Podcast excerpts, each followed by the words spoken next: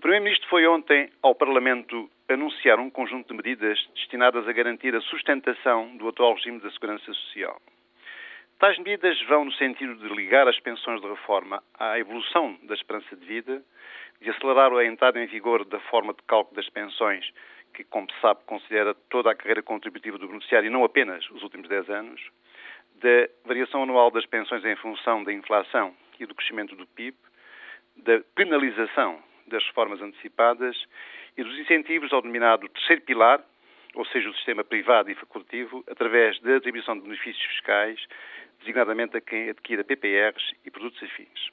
As novas medidas foram antecedidas de importantes alterações à atribuição do subsídio de desemprego, que é a segunda prestação mais dispendiosa para os cofres da Segurança Social e surgem uma semana depois da OCDE ter recomendado ao governo português medidas mais radicais como forma de assegurar a sustentabilidade financeira da segurança social. Pode assim dizer-se que a semana que agora termina fica marcada pelo regresso em força do debate sobre esta importante reforma. O problema é sério. Afeta toda a Europa e estende-se também a outros países, praticamente a todos os países da OCDE. O aumento da esperança de vida e a baixa natalidade constituem um problema grave para as finanças públicas dos países que, como o nosso, defendem uma segurança social universal e pública. E sabe-se que na União Europeia o Pacto de Estabilidade e Crescimento impõe um equilíbrio entre as finanças públicas e o Estado Social. Ora, sem receitas não vale a pena falar em modos de distribuição. Assim, o sempre invocado sistema de três pilares, público, contributivo e privado, só faz sentido se o primeiro pilar, ou seja, o Estado público, que tem a função exclusivamente distributiva, for devidamente sustentado pelas finanças públicas. Mas a verdade é que, com os esquemas atuais, até agora de Estados, não parece possível que os Estados europeus, e em particular o Estado português, Portugal, o possam continuar a financiar por muito tempo. E é aqui que surge a questão central, a questão nuclear.